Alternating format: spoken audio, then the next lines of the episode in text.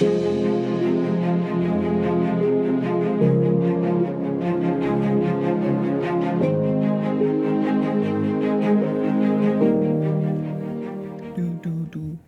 right, so I'm trying something new here. This is going to be a short but hopefully sweet episode dedicated to the upcoming new year. I thought it'd be fitting to take this end of the year and end of the decade to rant a bit about it, Jake style. So let's call this a mountain moment. Thought of that all by myself. So I was on Instagram a few days ago and I saw this reminder for the new decade. It said, sticking to your goals is great, but part of what makes you successful is embracing nonlinear growth.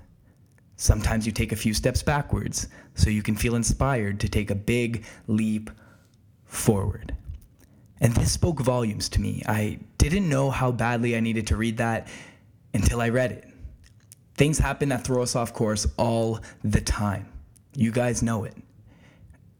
And it's time we start embracing it instead of running from it. The thing with New Year's resolutions that fascinates me is the commitment in that single moment that you make it. The commitment to becoming a smarter, stronger, essentially a better version of yourself. And as the year winds down and you look back and reflect on that person you told yourself you were going to become, you either are or you aren't. But the way I see it is you make those resolutions one day, and then six months later, you could be this totally different person with these totally different ambitions. And that's okay. It's okay to change. And when you look back to reflect on what you may have accomplished, you need to be totally honest with yourself in answering if accomplishing that one thing was really what you wanted.